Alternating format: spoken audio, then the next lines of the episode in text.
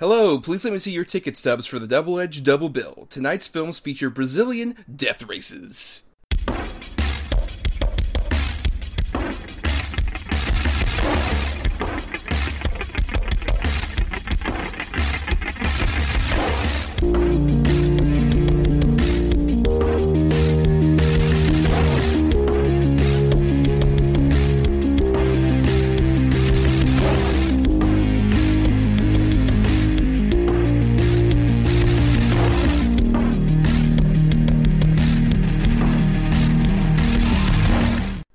Each week, Adam Thomas and Thomas Mariani will come to the table to discuss the randomly selected yin and yang of a double feature.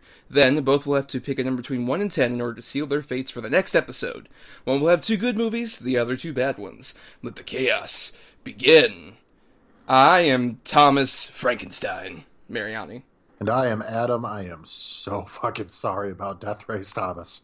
We'll, we'll, we'll get into that. This week, uh, as we kind of hinted at, um, we are doing Death Race 2050 is the bad feature that we're doing. Um, and the good feature is Brazil. Uh, the connection between those two being that this is about dystopian future films because that movie Captive State is coming out this week that we're releasing this, which I'm kind of curious about. It looks interesting. It could go either really boring or underrated like Gem that kind of gets swallowed up in the post Captain Marvel box office craze. Yeah, I agree. I think that's about the best of the two options we might get. right. Uh, I mean, it's got Goodman. Yeah, well, so did the Connors. So I've heard the Connors isn't too bad compared to the Roseanne revival. But dystopian fiction is interesting um, because, given our modern times, this might be not the most popular genre because it feels maybe too real at points. Mm. Um, but I don't mind a good dystopian future story necessarily. I think they can do an interesting job of reflecting the times that they're currently depicting, and then kind of reflect on how the world has changed in that time since they originally came out. Necessarily, so you can pick some of that stuff out that still lingers. yeah, no, I definitely agree. I, I think it's a it's a fine genre. Um, there's quite a few that I really like, but there's a lot of bad too, though, man. That is true. And it fits for our gimmick here, which for those of you who might be listening for the first time, basically, uh, at the end of our last episode, we picked these two movies from, uh, we both had two films that were either good or bad quality, um, that we didn't know what they were from each other, except that they were in the dystopian fiction category. And we picked a number between 1 and 10 uh, for each of our choices, and uh, we ended up with Brazil and Death Race 2050. But first, let's go with Brazil. Do you wake from your finest fantasy only to return to your daily nightmare? Then it's time to break out of your dull, humdrum life and into Brazil. We're all in this together. We've always been close, haven't we? Yes, Jack? Until this all blows over, just stay away from me. Brazil. It's only a state of mind. Brazil came out in 1985, December 18th, 1985 in the States, was uh, directed by Terry Gilliam, uh, who most would know as one of the original members of Monty Python, who mostly did like the animation interstitial stuff, and then from there became a very contentious filmmaker, both in terms of audiences and also within the studio system. To say the least, especially Yeah. with this movie, um, had a very infamous sort of production. Um, it was written by Gilliam along with uh, Tom Stoppard, who's a very famous playwright. Obviously, most would know probably uh, Rosencrantz and Guildenstern are dead. And then Charles McKeown, who collaborated with Gilliam a lot more after this, with stuff like uh, Baron Munchausen and um, The Imaginary of Dr. Parnassus, amongst other things. And um, I'll admit that I, this was my pick, and I'm a big Terry Gilliam fan from way back, at least of his earlier works from like the 70s through the 80s through the 90s. I really love so much of his stuff, including this is the middle of his sort of imagination trilogy, which uh, was preceded by Time Bandits, which people forget was actually a pretty big hit when it came out, which is weird because that movie's very odd. And I don't think it would be a hit at any later time than like 1981 No, necessarily. definitely not. No. And then he followed this up with uh, The Adventures of Baron Munchausen, um, which was sort of an infamous flop, terrible production that uh, happened. But I personally do love that movie myself. Are you at all a fan of Gilliam? I want to call myself an Uber fan or anything. I think it's very sort of hit and miss with me. Like, I definitely really do enjoy 12 Monkeys. I do like Time Bandits, even though it is just a bizarre fucking time capsule that shouldn't even ever have been made, let alone exist still and made money. Um, I think I've seen Munchausen once, and I'm definitely curious about the Quixote movie that he's supposedly finished, but is still having problems. Right, that was sort of his infamous "The Man Who Killed Don Quixote" production. That um, the Lost in La Mancha, he tried to do it, and then now he finally has a production that was finished, but has had so much trouble getting a release at all because mm-hmm. Amazon dropped out of it and all this other stuff. And to be fair, he's not helping himself with just some of the recent sort of curmudgeon comments he's made, especially weirdly sort of defending Harvey Weinstein. Oh, these women that go in with Harvey Weinstein, they know exactly what they were going into and shit like that, which is just like. Dude, shut the fuck up. Yeah, you probably shouldn't be saying that. That's the thing is Terry Gilliam always wants to be the rebel. Terry Gilliam has that sort of fiery instinct in him that he always wants an enemy. I think Yeah. what kind of catapulted that was probably ever since like Monty Python the Holy Grail, which was the first feature he directed at all. He co-directed with Terry Jones, and the whole thing was he wanted to make this look like a Pasolini movie. And all the Monty Python guys were like, "Dude, it's comedy." We, Right, exactly. I would almost like equate Terry Gilliam to like the directing version of like Alan Moore, the guy who wrote The Watchmen and everything like that. Which is just- interesting, given Terry Gilliam tried to make a version of Watchmen, one of many versions that tend to be made. yeah. Yeah. but no, Gilliam. The problem is, man. I don't know if it's his age or if he thinks he's more important than he is, or or what it is. But he just he's got that foot and mouth disease all the time. He's constantly just running off at the mouth. I think that might be one of the reasons where I kind of don't follow his work as much. Has such an abrasive personality. I think it comes from like his start being in animation.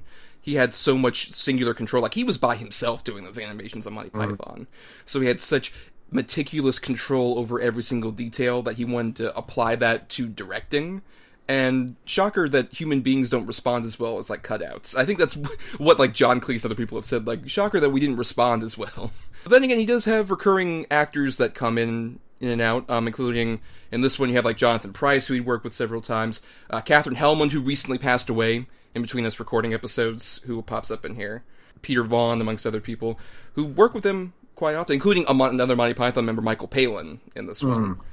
and he's fantastic in it. Uh, but we'll get into all that. But basically, to get into actually Brazil, Brazil uh, basically is imagine 1984, but with a bit more dark humor than George Orwell put in originally.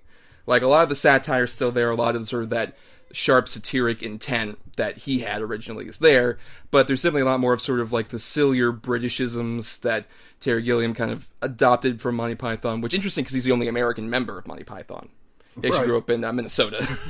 Interesting fact. We basically follow Sam Lowry, who's our protagonist, who works for Central Services in this dystopian future that's uh, a lot like 1984, where he uh, works for. It, it's weird. I love the, the bureaucracy of this movie because it makes these titles so pointless.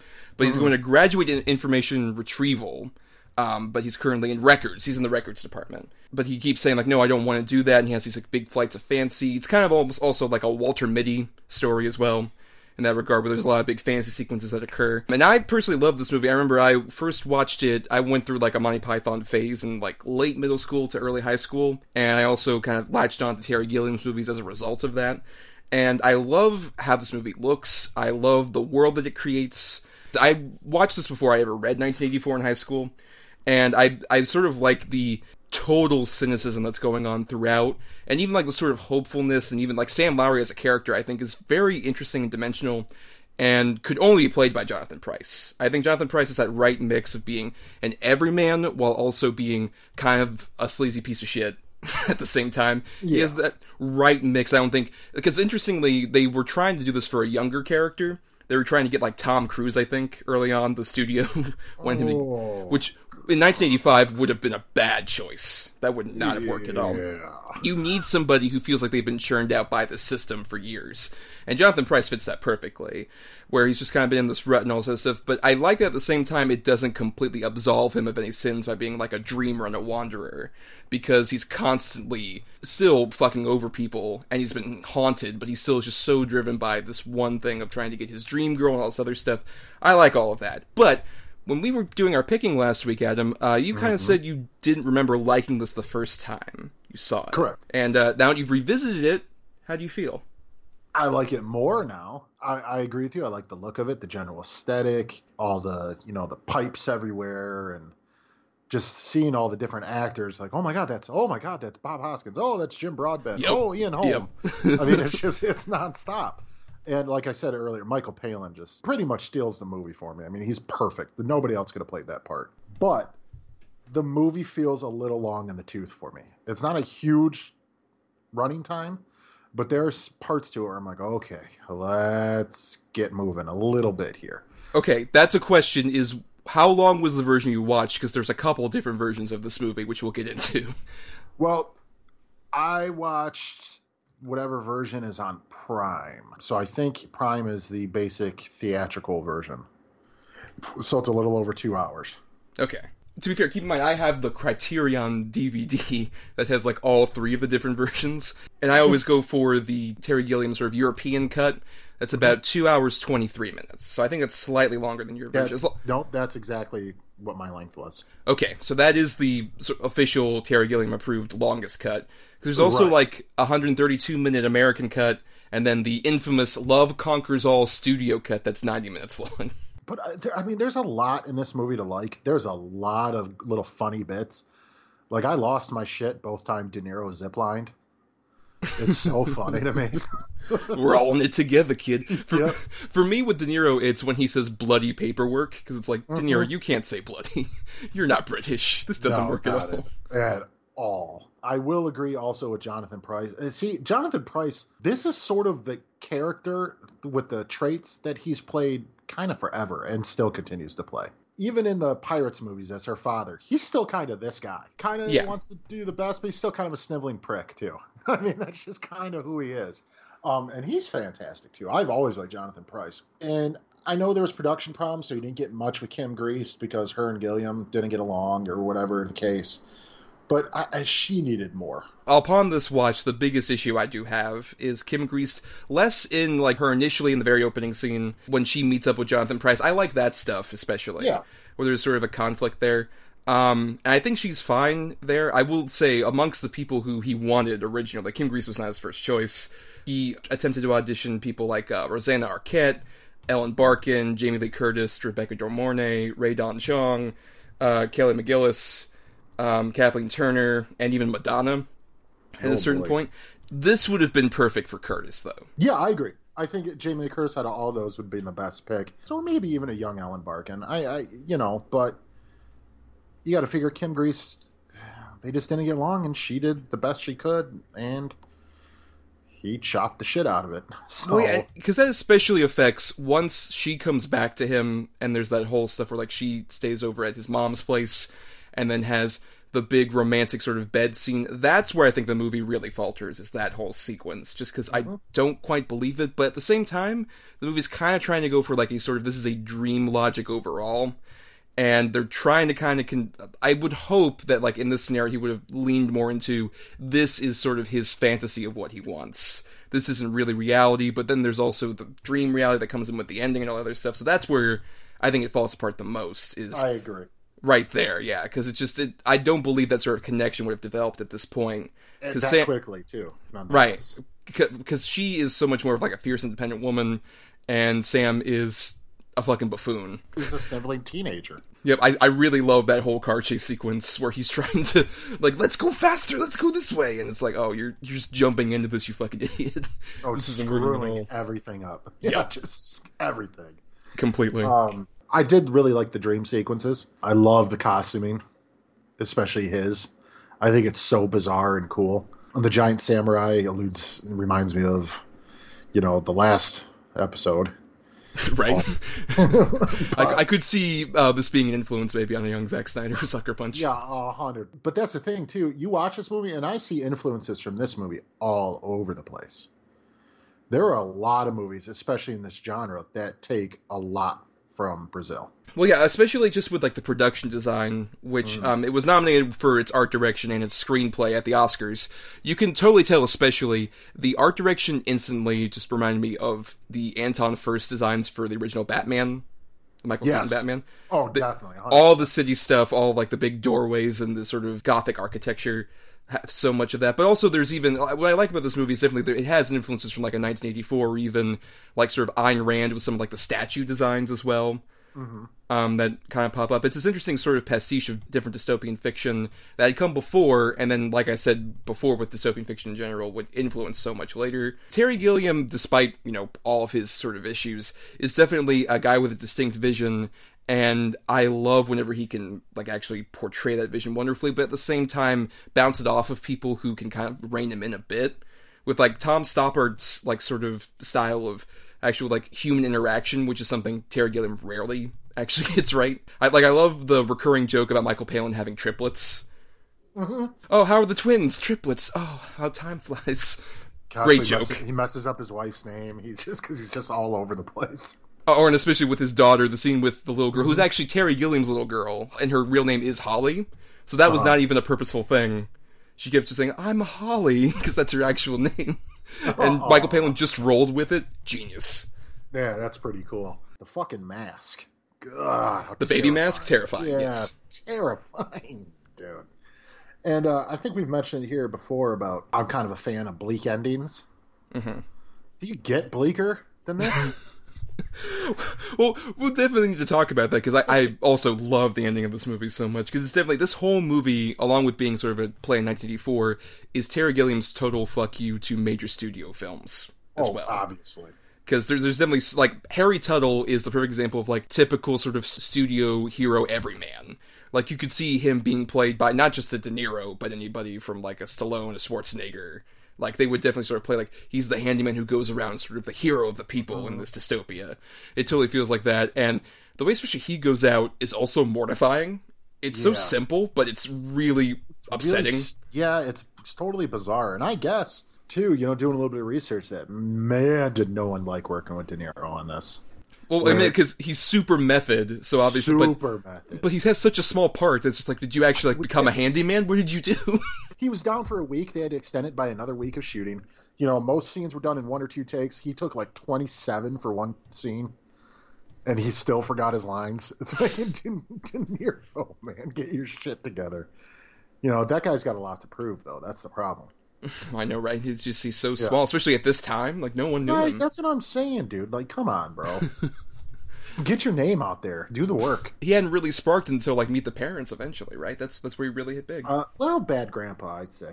you know, right? The Meet the Parents Yeah. sort of the soft opening to Bad Grandpa, his magnum opus. That's true. Um, but I, I do like him at the same time popping in and out. I think he's a great sort of he's this masculine ideal that Sam wants to be. Every time he pops up, it's just sort of, and especially how that contrasts with we we kind of alluded to Bob Hoskins and uh, Derrick O'Connor as the Central Services repairmen Yeah. that come in. I love when Sam brings up the idea of the form like a, a B stroke six, and the one guy is like in a catatonic state, and Bob Hoskins is like, "Oh motherfucker, Just hits him with the we'll come wrench. back, yeah, we'll get you back." I always love seeing Bob Hoskins. I am such a big Bob Hoskins fan. He's so good. Even Mario, even though I hate the movie, it's a terrible movie. Which, by the way, there's a lot of that too. Yes, I the, the design especially did remind me of the Super Mario Bros. And he also he's wearing a red hat where the bill gets bigger with every scene he comes back for, which is great. It's so funny. What a classic gag that he just decided to throw this. Yeah, no, it's uh, it gets so trippy at the end. Like the movie's already trippy, but once it gets into like his delusion, you're like, what the fuck is going on?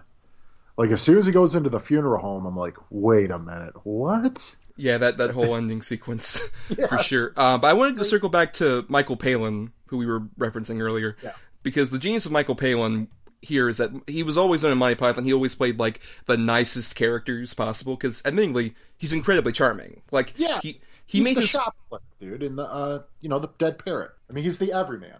Right, he's the everyman. Especially, I love his post Python career. Last twenty years has been travel documentaries where he just comes around like, "Hello, I'm Michael Palin. I'm here to be nice to you." That's literally his career of like the last twenty five years or so, because he's that just like charming and affable. And Gilliam uses that perfectly here because he comes off as like, "Oh, he's your best friend, greatest guy possible," and just how he unveils the fact that like, "Oh, wait, what is he doing with like the lab coat?" And he has Oh, blood on him, and then he's a torturer Yeah, dude. The lab coat's got like cuts and shreds in it where someone was probably fighting back. Yep. Yeah. Oh man. And his daughter's sitting there waiting for him. That's how easy it is for him to just do what he does. That his kid is sitting in the other room Yep. while he's probably just horribly mutilating someone. Yeah, because he cares so much about appearances and being like the person in the society who like fits in perfectly. And then when he's like screaming at Sam when he like uncovers the mic at the end of the movie, also, it's Oh, just yeah. like it's it's so malicious. It's so just filled with rage. It's such a great transformation for him. It may be his best performance just as an actor in general. I could agree with that. I think so. There are also a lot of great people. Like we mentioned, Katherine Helmond earlier as Sam's mother is amazing. Just as sort of like this socialite who's going around being very nonchalant about being mutilated to become younger. I mean, And- horribly. Oh my god. the scene where Jim Broadbent is like using her skin like putty is terrifying. Dude, it's so scary. That image stuck in my head because, you know, this movie came out about two years after I was born. And I remember seeing that image in like a magazine or something. And it stuck with me. It's still, like when I saw it, it gives me the shivers a little bit. It's creepy, dude. And it's done so well and effectively, too. Nah, man, I don't want to see this shit. but out of context, it's even scarier. Now that I watched it and I know what it's happening, it's like it's not that bad. But when I was a kid and saw that, man, it freaked me the hell out. And he Yeah. basically uses like chip clips to hold her fucking skin back, Like, And then covers so- her in saran wrap and it's like, oh, twice as beautiful as she so was before. so bizarre. It's like using paint on her face, and it's almost like sexual. And Jim Broadbent, as a young man, is creepy and weird. That's true. Yeah, because we're so used to him at least being 40. every time I see him, and I know he's been in everything, but every time I see him, I just think of fucking Hot Fuzz for some reason because he just killed me in that movie so much. You know, great big bushy beard. like especially the contrast between her and um, I forgot the character's name, but her her friend that keeps coming around, um, who gets more and more mutilated as well, with like she has more and more bandages, and then eventually to where you were talking about the funeral parlor and like the dream sequence where she's like a fucking bag of gelatinous bones and shit. Oh, I know, dude, it's so gross. Yeah, and they're constantly trying to set him up with her daughter. And I love that scene too, where he's like, he sits down, and he's he's trying to be really nice about it to explain to her, like, you know, I'm not into it. And she's like, no, it's okay, I don't like you either. the look on his face, like, what do you mean? That's the most he ever gives a shit about her at all. That's when she insults him. Perfect. Yeah. like him. She doesn't even insult him. She just doesn't like him. there there are other great like um I mentioned Peter Vaughan earlier, um, who plays Mr. Helpman, who is a sort of warped version of like the Wizard of Oz in this movie as sort of the big brother type. Um, where he comes he's this sort of attempting to be literally a helpful persona given his name whenever he's on television and whenever he's like with Sam just like I just want to help you rise up because I knew your father and all that stuff. And I, I like the fact that there's that one scene where Sam sneaks into his office and he sees the picture of his mom on the desk Yeah. just says everything Oh, without 100%. great. I love the Sam, I need your help. And it shows him shaking him because he just got done pissing. Yes. and then another disturbing scene later when he shows up as Santa inside of that cell. Yeah, so weird. Can't let the Yes. orphans wait. Oh, you know, during the dream sequence when they were pulling her cage and like this is just fucking nightmare fuel, like hundred percent. Well, the whole movie feels like it kind of goes in, but it feels like a weird dream that you would try and describe to somebody after you woke up, and you'd be they'd be like, "What? What the fuck are you talking about?" Right. this doesn't make any sense whatsoever. But I think Gilliam does a great job of making at least the logic of it keep going. Where like the story basically of like he has to have a check from a guy who was in, executed instead of uh, Harry Tuttle. It was literally like a beetle goes into the typewriter that causes uh, one typo and it costs the man his life. Right. Um, you know, that's such a great satirical point about the bureaucracy of just this horrible environment and how that just results in like, oh, I have this check needs to be like taken back, I need to bring this invoice back to this woman, and the scene where like Sam confronts that woman, who's Oh, just like, it's so mortifying. Um, oh, it's terrible. And and when she's, you know, what have you done with his body, and she's freaking out, and just his sniveling ass responses. You know, I, I didn't have to come all the way here. This was very difficult for me. go, oh, go fuck yourself. That's why Jonathan Pryce's performance is so good because he has enough of an everyman quality where you don't completely hate him, but at the hmm. same time he is such a like buffoon and has this horrible methodology just because of like the environment he was raised in that he just lacks also empathy. at the same time. He's actually being confronted by that, and he's trying to escape both this weird society in terms of like just the corporate culture, but also guilt. He's trying to like get rid of both of those feelings at the same time, and that's what's ultimately like his sinful downfall. Is that he's trying to avoid responsibility in either direction. Just wants this magical, you know, relationship with her, with uh, Jill that won't work out. Uh, that's what I love, especially as I've grown older. That's become the Sam Lowry character. Is really it's not about escaping just like this corporate system. It's like no, you're trying to escape that, but also not trying to absolve anything, not trying to help anybody. It's the perfect example of like a complicated dystopian main hero who's not really a hero. He's just a coward. Yeah, that's what I mean. That's what does work about the movie, though, too. You know, he's not a swashbuckler in there to save the day. He is in his dreams, but when it all boils down to it, he's just a regular man trying to do something way beyond his means, his intelligence, his strength, everything. I mean, he just falls apart constantly. He has no idea what to do or what he's doing at basically every second. I mean, to the point where it even starts off with him sleeping in because the electronics failed. Without that, he's completely unreliable. And it, it, that's, like I said, that's what makes the movie work. You, you kind of pull for him, but at the same time, when the ending comes, you're like, yeah, this makes sense. And weirdly, especially this watch, I felt so much more sorry for Ian Holm as his boss. Me where too. he's obviously like he's also kind of like a sniveling dude who you would figure, oh, he might be the villain of a different movie. But the tragedy of his character is just that he's completely lost too. like he just sits in his office alone, completely distant from all his employees who kind of hate him and just want to watch movies instead of actually work. Which that's all he wants to do too. Right. But he has to be like, oh, I'm supposed to be the top man. I know what's going on. Sam, please help me. I don't know what I'm doing. Even like in the fantasy sequence when he sort of pops up as like the stone sort of golem character coming to try and stop Sam, he's like, Sam, don't go. There's almost weirdly, I, I don't know if this was intended, but almost kind of like an attraction almost between, I think, an Ian Holm that Sam wouldn't reciprocate. I kind of Um, felt. Maybe I. I mean, I can kind of see that, but I kind of see it as more or less like Sam might have been his, in a weird way, his friend to him, like his only friend, the only one he Yes. would, you know, that he could actually have human interaction mm-hmm. with on any other level. But again, Gilliam is so chocked full of subtext. Gilliam mm-hmm. movies. Right. I mean, who the hell knows? You could watch this movie another five times and still pick up something new. Right. I didn't really realize until this watch, but the moment where he goes into information retrieval in his new office and his neighbor buddy, who's Charles McKeown, the co-writer, I love the fact that I realized that desk is there in the middle. As a kid, I was just like, "Why?" I just that this is like a funny gag. But then realization was like, "Oh, they're so fucking cheap, even at this higher level." That they have a mm-hmm. what two guys shared the, the same desk in two completely different offices. I know. And it's so funny because even like the poster in the background is cut off right down the middle. Right. Like, And he's also very funny too, especially the whole bit with the computer where he's like, "Oh, I, I'm a whiz with this. I know how to do this. Oh, it's broken. You haven't turned it on." right. Like, it was just like- it's like one finger, click, click. I mean, to the point where he even falls asleep and then he prints him out the information he already has. right. Um, but we should definitely get into the sort of weird production, and then as a result, the ending of the movie was the biggest sort of controversial point with um, the sort of American release of this through Universal. Fox released it internationally, and they got most of the budget put up for this. But the American release was handled by Universal, and Terry Gilliam infamously sort of had a bout with Sid Sheinberg, who ran uh, Universal at the time. Also, the husband of Lorraine Gary, who was the wife in the Jaws movies. Oh no shit. Yeah, that's why she got that role. She's also very talented, actually. Yeah, she's not terrible, but No. I mean, yeah. So Sid Sheinberg was very adamant about like this is not commercial at all. We need to cut this down severely, and we need to change the ending to be a happy one.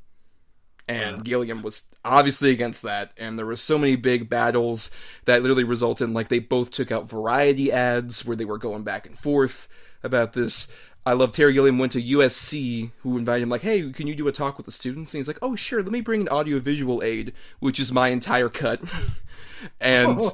They he actually was like fighting with stu- the studio executives in the classroom during the lecture before the movie because they found out about it. And eventually, what got the movie to be released as he wanted it to be was that the LA critics were at one of those screenings that he did for a college and ended up voting it like best film of the year. That That's makes when- sense. Right. which is why he ended up getting released in the version he wanted. Though there is a Love Conquers All cut that severely edits the movie down to 90 minutes and was on TV in some markets. And you know, admittingly, Sid Sheinberg at least had a point that like this is not a commercial movie at all. No, at all. And I think the bu- the box office speaks to that. Right. Where that to be fair, what I have here is that it made 10 million in the United States off a 50 million dollar budget. The European numbers apparently aren't available, though it was way more of a success, obviously, over there in its original cut. Uh, and I mean, I get it in terms of like it's it would be you know necessarily hard to sell this to a main audience, and probably trying to, as you mentioned, maybe cut it down to something a bit more malleable. But even Gilliam said at the time, like, look, I had screenings of this, and I know some people aren't going to like it. But at the same time, I had this movie, and I want to release it the way that I want to release it. And it's it's that weird thing where like this is kind of what I'm talking about, where he sort of had a villain in this case with Sid Sheinberg, and I think in any other production he always wanted to see some villain he could fight against, no matter what. And I think that's kind of what turned him into the guy he is now, the bitter old curmudgeon. And I just don't think you know, it, it you don't necessarily need that in every production just because you had it that once. That sort of ego and inflated per, like persona that he has doesn't need to be with every production. Even you know, I mean, he also had that with like it's weird with that Harvey Weinstein defense I referred to earlier. Considering Brothers Grimm, he fought with them constantly about like cuts and budget and all that other shit. Yeah. Well, I mean, like you said, I think it's more or less he just wants to have an adversary at all times. If he has an adversary who wants to cut his movie, so he does the cut of their movie, and it doesn't work, then it's their fault. If they don't cut it, then maybe the studio should have stepped in. I mean, either way, he comes out smelling like roses. I mean, he really does. Right.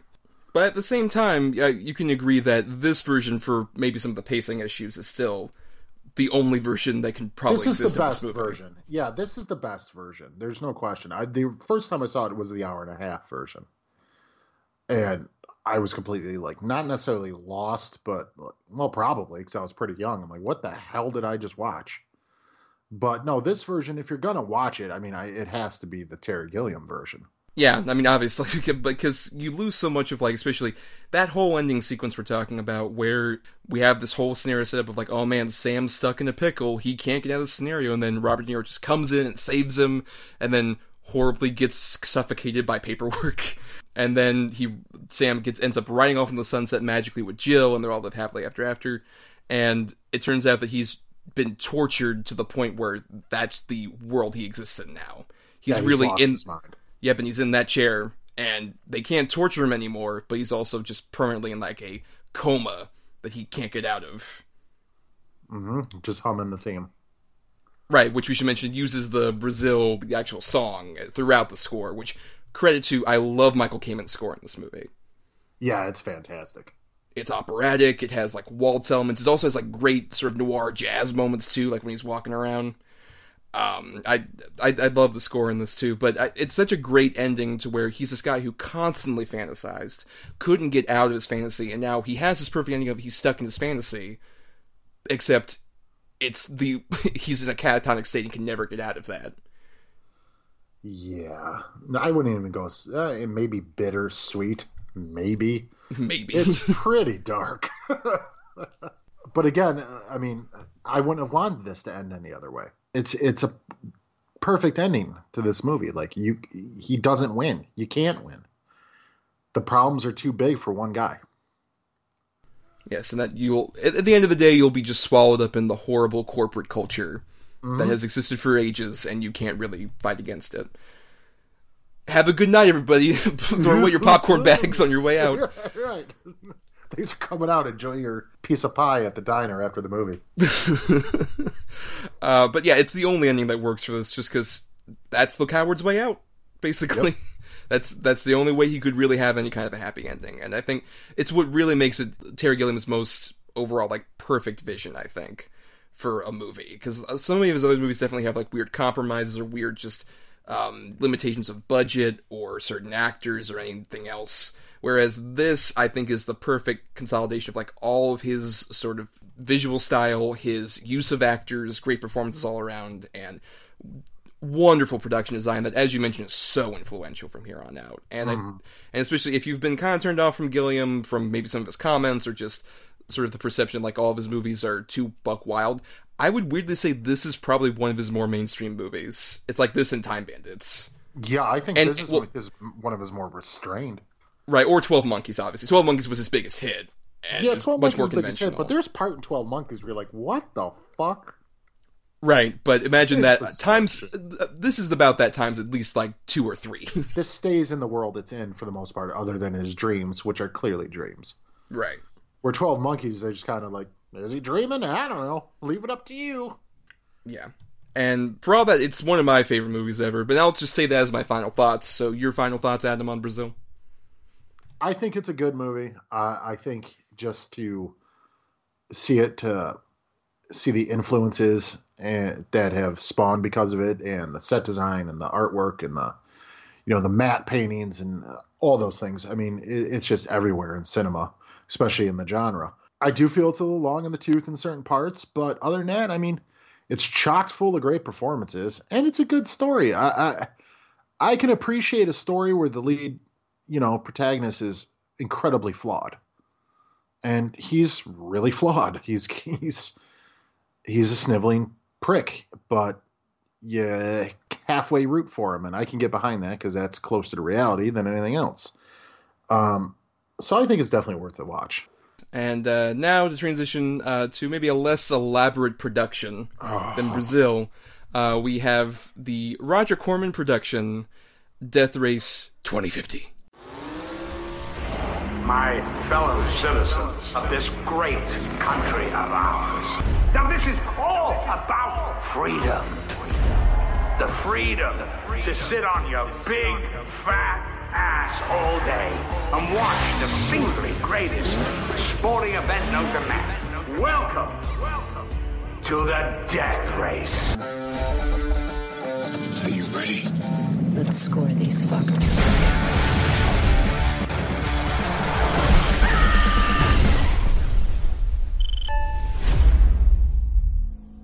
So, Death Race 2050. Uh, this is, as I mentioned, a Roger Corman production. It is technically a sequel to Death Race 2000, which was the film he also produced back in 1976, right? 75, 76? 76, 75, somewhere around there. Right, his sort of exploitation film. And not to be confused with the remake and its several sequels that have come out since 2008, the Jason Statham one. Adam, you, this was your pick, so uh, why don't Yeah. you start off the discussion about Death Race 2050? Oh fuck. Okay, well, I picked it uh, blind. I hadn't seen it. Uh, well, that's not true. I saw half of it. I never finished it. I'm kind of just an odd fan of the Statham one, just because it's terrible. But I'm like, it's Jason Statham, you know, so it's kind of enjoyable. And the original I've seen before with Carradine and Stallone. So I'm like, man, I gotta give this one another watch. It's, it's like one of the newer, if not the last, Roger Corman produced movie. And Roger Corman is, you know, a pretty big staple. And fuck me. I I don't know where to start with this one. I, I was offended in so many different ways. Ah, Calm down. what kind of debt does Malcolm McDowell have? I mean, I mean, it's probably a combination of debt and also that he probably pissed off a lot of people in Hollywood when he had like the chance to be a star. Like after Clockwork Orange, that dude probably had the potential to be a much bigger star than he ended up being, and he just I think pissed off a lot of people. I mean, I guess. But other than him and like Manu Bennett from Arrow and the Spartacus show, Mhm. they're the only recognizable guys in it, and nobody cares in this movie. you know, I well, well, here's what I'll say is that Malcolm McDowell definitely does not care. yeah, no, at all. He does not care whatsoever. But I would argue everyone else cares. Maybe just that care is completely misguided and dialed up to eleven. Yeah, I'd say maybe Burt Grinstead as Jed Perfectus really cares. Right, he really cares, and I would argue I don't, I don't didn't mind him necessarily as much as I think it's the role is weird. Because all right, to for me, um, I mentioned at the end of our last episode, I had not seen anything Death Race related prior to this week. Right. I knew of Death Race 2000 and the remake, but I just never seen any of that stuff. And so I actually watched the original Death Race 2000, the Jason Statham remake, and then this one. And I will say, with those three movies, the, the first one, first of all, is a great sort of 70s drive in movie. Mm-hmm. In terms of just the, the basic concept is it's the distant year of 2000. Oh, which always great. Not That's predicting the, best. future quite right. Excellent. Um, and in this world, um, the main sort of entertainment is this death race, in which racers race all across the country, and the big incentive is for them to murder people on the road, which will drive up their points. I believe it's the adults are about 10, babies are like 20, and old people are like 80.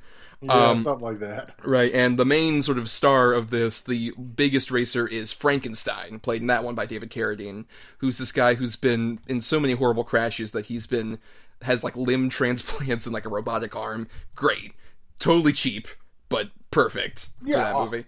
Uh, awesome, and that first one is actually I didn't know this until I watched it here. Is directed by Paul Bartel, who's someone we've talked about previously, who's been in like Joe Dante movies and a lot of Roger Corman movies for sure. Um, and he directed that one. He's also plays the Doctor early on in that movie, and that one has a great mix of sort of his satirical intent with very abrupt but punctuated violence. Where like when people get run over, it's very quick because they don't clearly have the budget to make it look extravagant, but it is effective in terms of like when the murders happen, they're quick and jolt you immediately.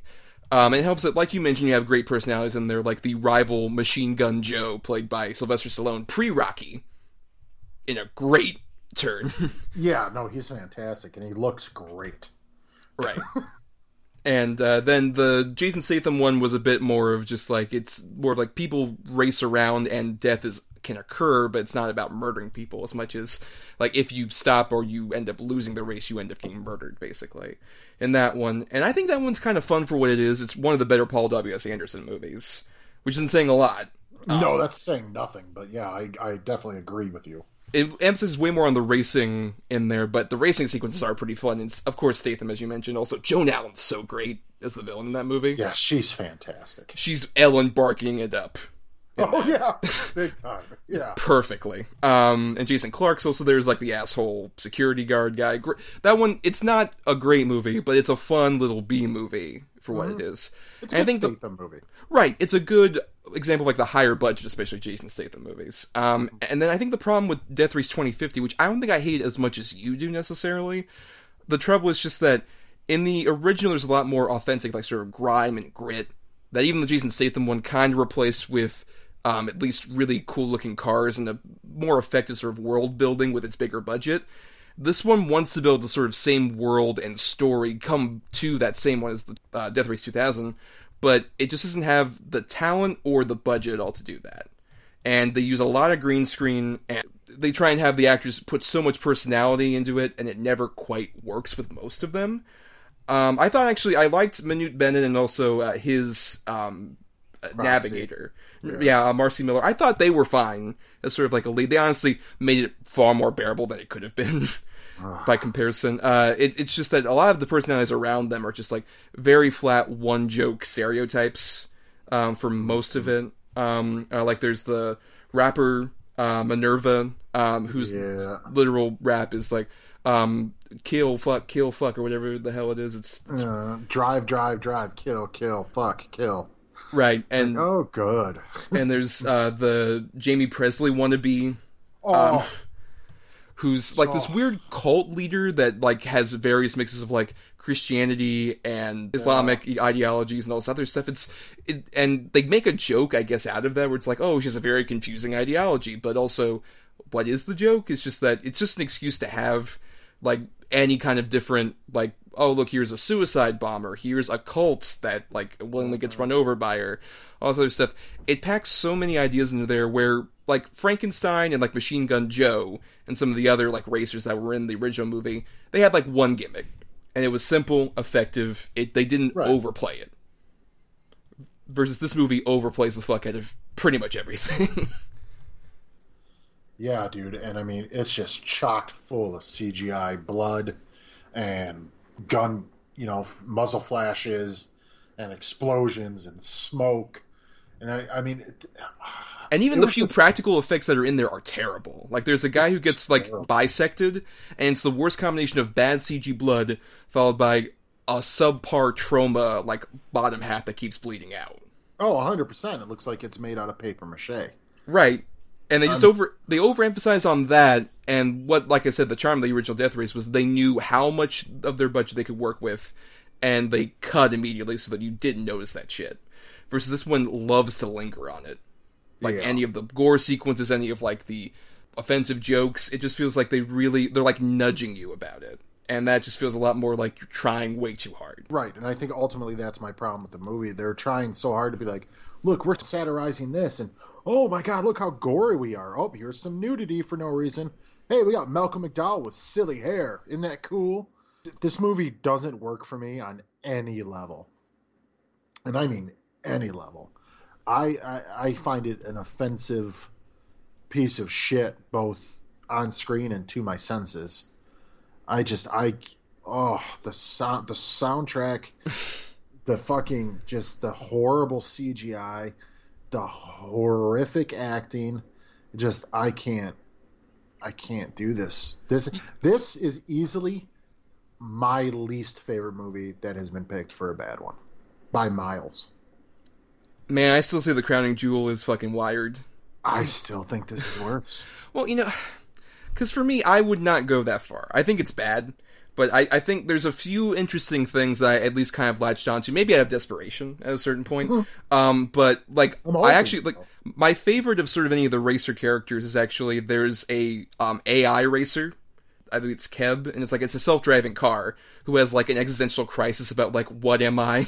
I am a machine. funny like they could have gone somewhere with that I will agree with that that was a decent idea Right, and there's funny sequences with him. Like, there's a bit where he goes up to like a random wooden statue, and she's like, "Miss, I am low on fuel. Can you please fill me up? I have no arms or legs." And he's just like, uh-huh. and he runs her over. He's like, "I will run you over if you don't do that." And then runs him over. It's like, "We could have been friends." I have no friends. like, I, wish they did way more with that. That's such a cool idea, honestly.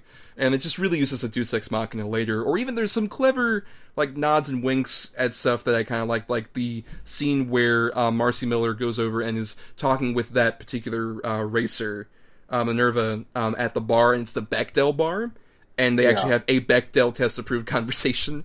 And it's actually a genuine moment between those two characters where she is the Minerva isn't a stereotype. She's actually actually trying to have a person. a person, right? And they actually have like a bit of a moment later, and she gets to kind of be a like a badass talking to the. Uh, like I said, the Jaime Pressly want to be later on, but it just feels like too little, too late at the same time for that character at that point. That just felt like, oh, hey, we wanted to throw this in and actually make her a character 15 minutes before the movie ended. And honestly, you know what? I will say that I think it ends on an interesting note that I was surprised was somewhat clever for me. Where basically the ending bit um, involves Frankenstein um, talking to the VR camera set that um, the navigators have in this world. Every driver has a navigator, and they have a VR set, masks at home at their homes who are unemployed to just be completely sucked into the death race and sit right next to the racer. I love that Frankenstein gives this speech and runs over Malcolm McDowell. Make the future you want to have. And what every one of those people does is they do get up out of their chairs and they do actually go out, but it's to have massive chaos just happen and basically end civilization. I thought that hmm. was actually a surprisingly clever note for the movie to end on. That was an that stuff was enough to at least make it not be my least favorite we've ever done for the show, but also it still doesn't redeem the movie. It's still a bad movie that doesn't know what it's doing overall. But there's enough clever ideas to where I'm like, I could see somebody take this and make it a lot better, but it still feels like a first draft. A very early draft Oh. that is so malleable and not well connected at all. This feels like a like a um a fan made sequel. to me. Yeah, you know, I would agree with that. It definitely does feel, It especially with- looks like a fan. yes, particularly with how badly Malcolm McDowell was CG'd in with like green Oh. screen, so terrible. And then, Yancey Butler. Why is she in this? yeah, I don't know, it's she's trying to play off a character who was in the original movie, who is a lot more interesting, where she's a resistance fighter that ends up nearly killing her niece, who was the navigator, and this all this political upheaval that's going on. It's a lot more. It's still over the top in that original movie, but it at least feels like they had a point. Right. And the thing is, the original, you know, it, it had a point, but it was a very small point to make, but they still did it. This one, they just aped the original's point and then just ignored it. Yeah, it's way more of a remake of the original than a 100%. sequel. Yeah, I mean, way more of a remake. down to they do a much lesser version of my favorite gag in the original movie where he's about to run over all the old people and then he runs over all the nurses who put him out there in the middle of the road but this time it's like kids at a children's hospital Yeah, kids in wheelchairs. right and and you know what in that and in that original version they are actually on a large city street and it looks like they rented out that entire city street to have like this entire sequence happen which for a roger corman movie that's a pretty big impressive stunt Yeah, hell yeah. Right. Versus in this one, it's at like a dirt road in the middle of nowhere, where of course a children's hospital would be. With Um, some building behind them that could be a hospital, but could also be like a library or, you know, any a plastic factory. It could be anything. Some rich person's house they rented for the week. Exactly. it's it, it just it, it definitely feels like it's so subpar in that way. What I like about the original is how it mixes that sort of satiric intent with genuinely like kind of enthralling racing sequences that aren't over the top huge, but at the same time there's it's tactile. The all these cars are on this like big abandoned highways. It builds more of a world than in this. There's like literally a race sequence where it's a bunch of the racers going around and it's like on one very small street that's terrible.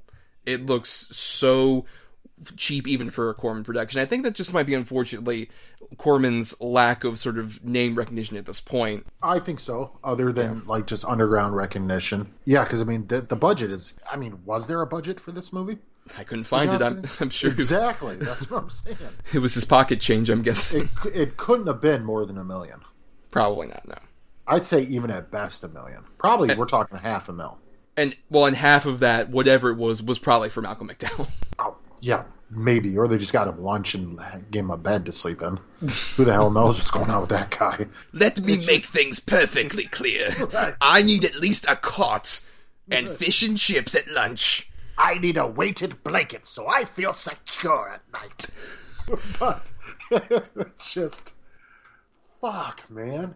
It's it, there's the cars look so cheap and stupid in this. Like to mm-hmm. be fair, they did in the original too, but it was also 1975. what I like in the original movie, it almost feels like it's the most demented version of like wacky races, where Right. the cars are very silly and cartoonish, but also at the same time they have a distinct style that also works. This feels very random. Even the Jason Statham movie, they basically kind of did like all the cars feel almost like they're second tier Mad Max cars. Yeah, In a good way. They look like twisted metal cars. Right. Yes. Twisted Metal is a really good example too. Because I think Death Race could work as a new concept. I wouldn't mind if someone were to try and do something sim- more similar to like the Roger Corman version that's more satiric and a bit more gory. But I think what you would need almost, and this would never happen, but I'd almost want like a speed racer level budget where you're able to do just crazy shit with the cars. Where it almost feels like it's a fucking Hot Wheels movie, but with gore. Yeah, I could see. And you know what? That would actually be enjoyable compared to this, Yeah. which, Which- I did not find enjoyable at all. No. This Um, was a this was a real slog to get through, dude. it doesn't help. It's also about 20 minutes longer than the original version, which is a mistake. Yeah, and you feel those twenty minutes too. The the original version is only about like 79 minutes. It's barely theatrical length, but it because it knows when to go in, go out. It doesn't have the premise doesn't need more than that really. Right, they know what you're wanting to see. Mm-hmm. Like that, the point of the movie is these guys in crazy cars mowing down pedestrians trying to win a race. That's the point of the movie. This, you know, with the resistance, who gives a shit? With the Jed Perfectus guy, where he's like, might be a closet homosexual, but he might not be.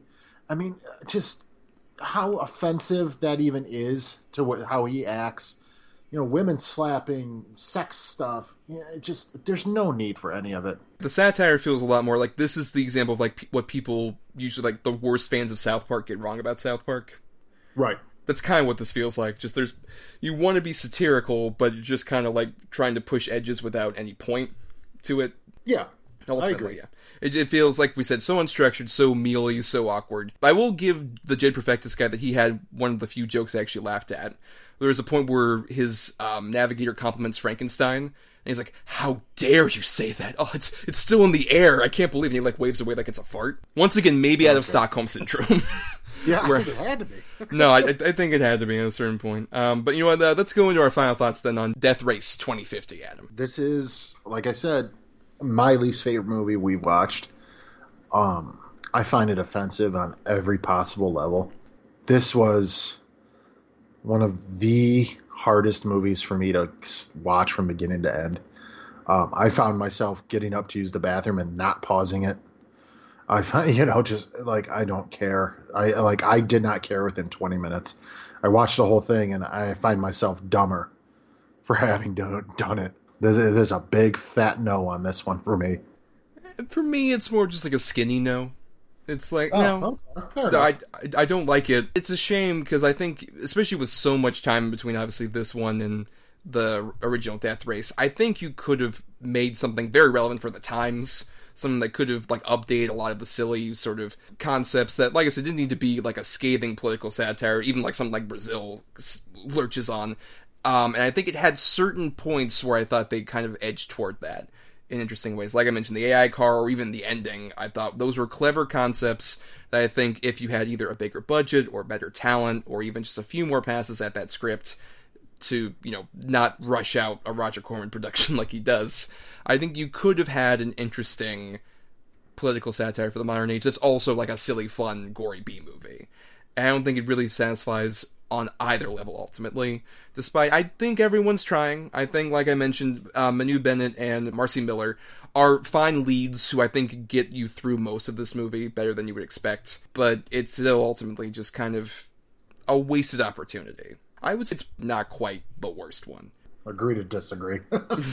And on that pessimistic, bitter note, that is the end of our discussion on dystopian fiction films. Uh, before we do our picking for next week's topic, which we'll do at the very end of the show, we have some closing notes to do. Uh, first, we got some feedback from all of you out there over at the Facebook page and Twitter page, which is at DEDBpod.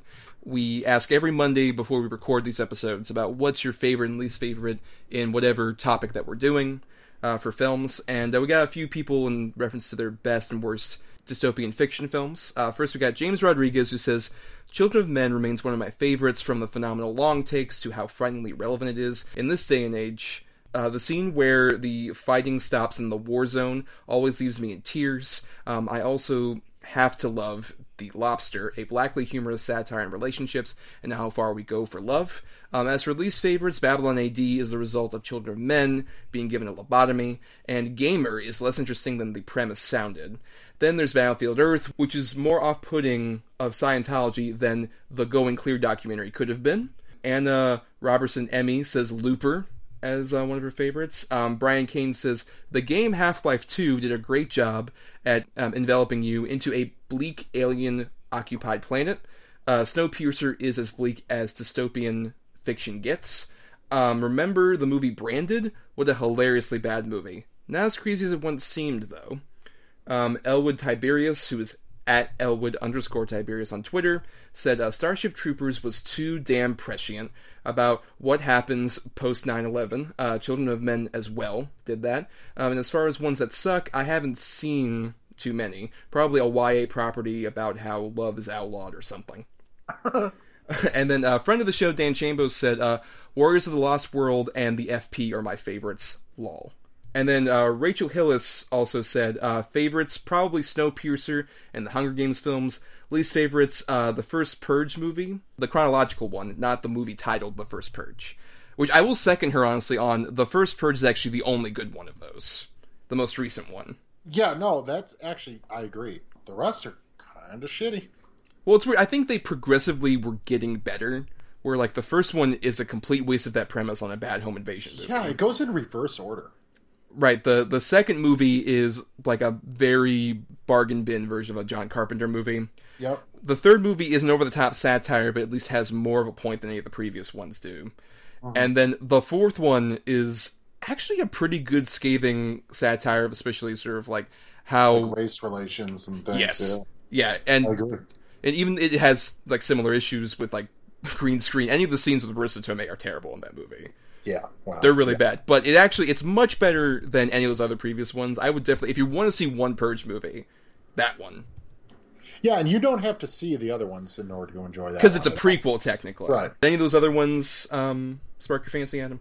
Well, Looper, I, I kind of I like and I hate. Mm-hmm.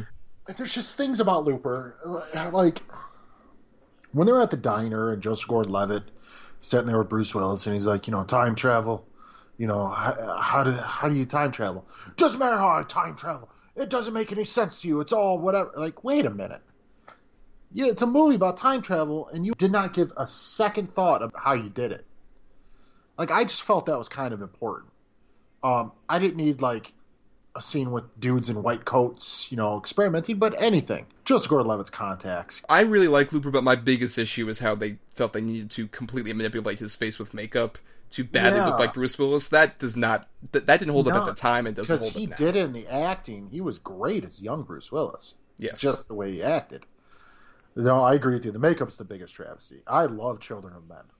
It's, it's I- an yeah. amazing fucking movie. Easily Clive Owen's best. Well, yeah, because that was sort of peak. Like it was that and Shoot 'Em Up were like right after each other. I'm like, oh man, he's gonna be great. That didn't happen. Nothing. I mean, he was. I even liked him in Sin City. I thought he was awesome. yes, true. Exactly. Yes. But then it's like nothing happened with him. Like he did that Killer Elite, and Shoot 'Em Up was a huge bomb. No, it wasn't. It's a shame because that's a fun ass movie. That's a. I, I hated it when I first saw it. I like it now. But no, I, I really like that. Starship Troopers, I love. I've always loved it. I, it's schlocky fun. I recently rewatched that. I've- I've been going through some of Verhoeven stuff, Uh-huh. and I, I love Starship Troopers. And that was when the first time I watched it, I was kind of more in the camp of like, oh man, it feels like many critics at the time kind of felt this way of like, oh man, Verhoeven, like he's lost his touch. This feels way less intentionally satirical. And it's like, oh no, it is because he fucking hates his stupid, awful teen actors. Yeah. in that movie. Yep. it, it, and especially with like um, Neil Patrick Harris and the all the Nazi imagery that happens in that Mm-hmm. movie. It's it is so scathing and remarkable. Not my favorite Verhoeven, but one of his better No, ones. me neither. But yeah, I agree. Um, I haven't seen Warrior of the Lost World or FP. I've seen War of the Lost World as an MST3K episode, which was funny. Um, and uh, but the FP, Oh, the FP is like it's a weird low budget. Um, yeah, I know sort what it is. It's like right. a DDR movie, like by the by Trost or whatever. I know the sequel just came out. It's just I. Eh, No. I haven't gotten around to it. It's not that I, I'm against it. Just I haven't been able to watch it, so I haven't. I don't remember liking it that much at the time Oh, okay. when I when I did see it. Um, Snowpiercer's dope. very underrated movie as well. That's a Yeah. really fucked up weird. That, also, that the influence from like Brazil and Gilliam definitely is felt with Snowpiercer. Snowpiercer is dope. My favorite Chris Evans performance. Oh, he's so great. He's so fucking good in that. Yep. I love Snowpiercer. he has a monologue that in any other hands would be Oh. so stupid. That's so effed up. Yep. And I don't give. a- I honestly don't give two fucks about the Hunger Games movies. yeah, I mean the the only one I liked was the second one, the Catching Fire. Mm-hmm. I thought that was the best sort of exploration of what they were trying to do. Um, honestly, those movies should have just been all Stanley Tucci. Yeah, I, right. I would kill for a spin-off about Stanley Tucci's announcer character, I which we didn't even First one that was enough. right, which we didn't even talk about in Death Race 2050. How much they emphasize on like trying to do like Oh, those announcers. Absolutely. Yep. Yeah, With like absolutely. He's Stanley Tucci and she's Elizabeth Banks. Right, the two announcers are, and they're Yeah. very poor imitations of both them. Uh, because you can't duplicate Tucci, the girl on fire. Right. right. Great. just just watch any supercut of Ellis Stanley Tucci in those Mm-hmm. movies. And um, Brian King mentioned Branded. Branded is a fascinating movie. I'd love to talk about on this I've show. never even heard of it. It, it's a movie about um, basically this world where we're completely surrounded and covered in ads everywhere in the city, and they start coming to life, and it makes no sense. It's it's like it's a it's made by like I believe a Croatian filmmaker and translated the script to English, and Oh, it's got boy. it's got fucking Max von Sydow in it. What? It's It's weird. I would love to cover that on the Oh, show no, I at gotta some see it. well, it, that's a back pocket one for sure. Uh-huh. Uh, but uh, thank you for all that feedback there. We did also have some feedback in regards to some of our um, last few episodes. friend of the show, Dan Chambos, said for our last episode about female action heroes, he said, um, uh, in terms of quality, best Hunger Games, worst Resident Evil, due to it being run to the ground. Guilty pleasure, Underworld. Those Underworld movies are just stupid fun she kicks ass. Unfortunately, I can't disagree with him. I didn't see the last Underworld movie where she's blonde for whatever the fuck reason. Although the one, the what was it, the third one where she came back? Was that the third one? it's weird. I've only seen the last Underworld movie, but I've seen every Resident Evil movie. I saw Underworld Blood Wars, and um, that one was fun for even how terrible it was. It has one of my favorite. It has one of my favorite moments involving a, vil- a female villain, in which the female villain forces one of her henchmen to eat her out, and she Oh, like good. clenches her ass in defiance. It's a great moment. I love I love the villain in that movie. That movie is a lot of fun. I would say Blood Wars, but then again, I have not seen any of the other ones. I don't know if those are They're similarly worth fun. They're worth it. Yeah, they're fun. I, I would say they're fun. Uh, I, the Resident Evil movies are terrible. Uh, Some of them I like. I really like the third one, which is the one directed by the Highlander guy, the one where That they're one in I Vegas. Like. Yep. Yeah, Apocalypse. I think That one, and I also I liked the fifth one. I think it is. It's the one where um, Milla Jovovich is going through all these weird virtual simulations uh, of like what her old life used to be, and Michelle Rodriguez comes back after the oh, first movie. I hate. Oh, I- I, hated it.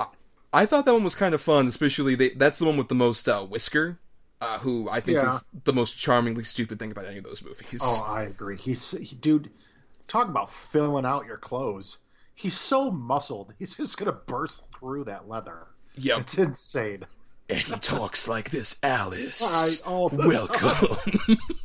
but all those other ones, yeah, are varying degrees of unwatchable. Especially the last one was really terrible. I've tried, literally started and stopped it. I think four times. Yeah, So I'm like, well, I gotta watch it. I've seen them all. I can't. I can't do it. yeah, for sure. Um, and then we also had some feedback just in reference. Um, w- speaking of that episode, we also had um, R Ron R2, which is at R Ron 007, said, um, "I just want to thank Double Edge Double Bill for reminding me of Haywire and how awesome it is." Well, you're welcome, Ar- A- Aaron. Ron. Right, Ron. Raron. And then um, also, this is one of a few examples we got that just kind of repeated. Uh, Lance Langford, a friend of the show, who was also on the Horror Returns podcast, saying Sucker Punch gets shit on all the time, but I love it. And um, this Oliver Sloan, who also had feedback from our last episode of Loyal Fan, also said he reiterated that it's misunderstood. And you had a bit of a conversation with Lance. So this fucking guy, right? he he sends Right. me a message saying that his podcast is going to do an offshoot episode on the on Sucker Punch if I'd like to join, and like a butt vagina. I'm like, yeah, sure, I'd love to be on it. Well, it turns out he was just fucking with me. So I, I, you know, I took the bait. Then I called him a bastard or whatever. But then he proceeds to tell me how wrong I am and that Sucker Punch is a great movie and that he can't believe that I hated it as much as I did and that we, quote, diarrhea shit all over it. And then I'm like, hey, man, you can like it. A lot of people do. Even if nobody likes it, you're entitled to. It's my opinion. It's Thomas's opinion. We don't enforce it upon anybody. You can like the steaming pile of shit that is Sucker Punch. We didn't enforce anything upon our guest Sarah, No, also hated she, who saw it for the first time and fucking hated it. with fresh eyes. She thought it was garbage. Exactly. And talk about coming from a complete different perspective. So, yeah. Fuck you, Lance. But go listen to the Horror Returns. It's a fun show. I don't know if I'm going to promote their show. Adam's insisting we don't promote the show anymore. uh, we want to thank all of you for all the feedback, uh, regardless of how constructive or not it was. Um, and we want to also thank Chris Oliver for the intro and outro music used on the show. Uh, listen to more of his music at chrisoliver.bandcamp.com. Uh, also, thanks to Emily Scarda for the art used in her show. Uh, she accepts commissions at fiverr with two R's.com slash EE. We uh, also are on, as I mentioned, Facebook and Twitter at DEDBpod, and also you, we have a Gmail account at doubleedgeddoublebill at gmail.com where you can send feedback to. Um, it's all spelled out there. And you can also follow me at my own individual Twitter account. I am at Not the Who's Tommy. And I do writing for reviews and such at marianithomas.wordpress.com. I'll probably have a Captain Marvel review out there as of when we're recording this. And uh, you can also find Adam uh, just trapped inside that big power plant's torture device in his own vision of a different future. It's called marriage. Great uh, 80s stand up material. What's the deal? Why don't you make the whole plane out of the black box? our, our last minute guest Jerry Seinfeld everybody on the show. And also uh, please subscribe to us on iTunes and all the different podcast platforms like Stitcher, Spotify, Podbean app, YouTube.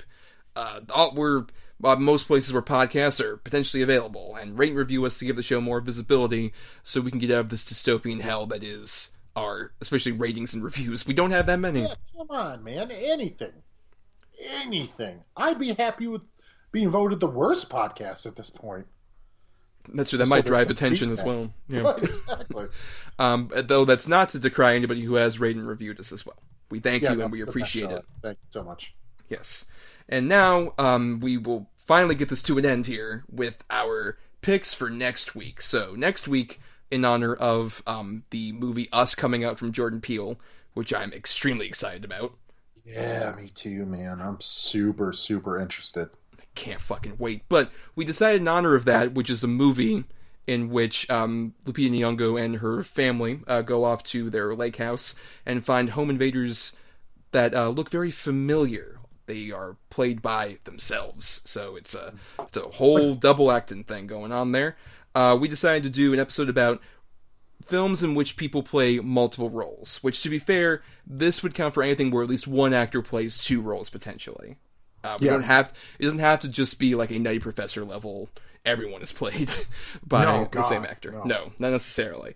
But Adam has the two good movies. I have the two bad movies. And as I stated before, the whole gimmick of our show is uh, we don't know what the two movies are from each other, except that they fit into the specific category. And we each pick a number between 1 and 10, and whatever number gets closest to numbers the other has assigned to their two movies, that ends up being our good or bad pick. So for me, Adam, in your two choices, I will pick the number 3. At number three, with a bullet, I have Christopher Nolan's The Prestige. Okay. Wow, that's uh, a bit of a spoiler for that movie if you haven't seen it. Well, yeah, but if you haven't seen it, then you know, get off your fucking couch. Don't go see it. Stay on your couch. Rent the movie. That's true. It, it's over 10 years old. You should see it this way. It's an underrated Christopher Nolan movie for sure. Yeah, definitely. At number seven, I had last year's Suspiria. Right. Whereas Tilda Swinton plays at least three different roles, including a man, and she's At quite great. least, I'm convinced there's like five other ones that we just don't haven't spotted. She was actually Dakota Johnson as well. yeah, I believe it. Well, um, now, Adam, for my two movies. Okay, before I pick, I'm going to tell you right now that there's one that I have in my head that if you picked it, I'm going to quit. Oh, tension. I want to go number five, right in the middle. Well, um, at number four, I had a movie that we've kind of referenced before on this show, I think uh, is incredibly fascinating as a movie. It is uh, a vanity project from 1991, Nothing But Trouble. Oh, that is not what I thought, and I don't hate that movie. So I am I'm sitting pretty. What was your other choice? My other choice was at number seven. I had Nutty Professor 2 The Klumps. Oh, neither were my choice. I thought you were gonna pick fucking North with Elijah Wood. No! I'm not going to inflict that on myself. No. I'm like he's gonna get me back for Death Race. Ooh, so nothing but trouble and the Prestige. Well, That's gonna be interesting. That'll definitely be very interesting, and uh, we look forward to having that discussion next week, and we, for all you all to tune into that. But until next time, uh, we gotta fly off into the sky with our big bird wings, Adam. Let's go! Long live the Tooch. Good night. Good night.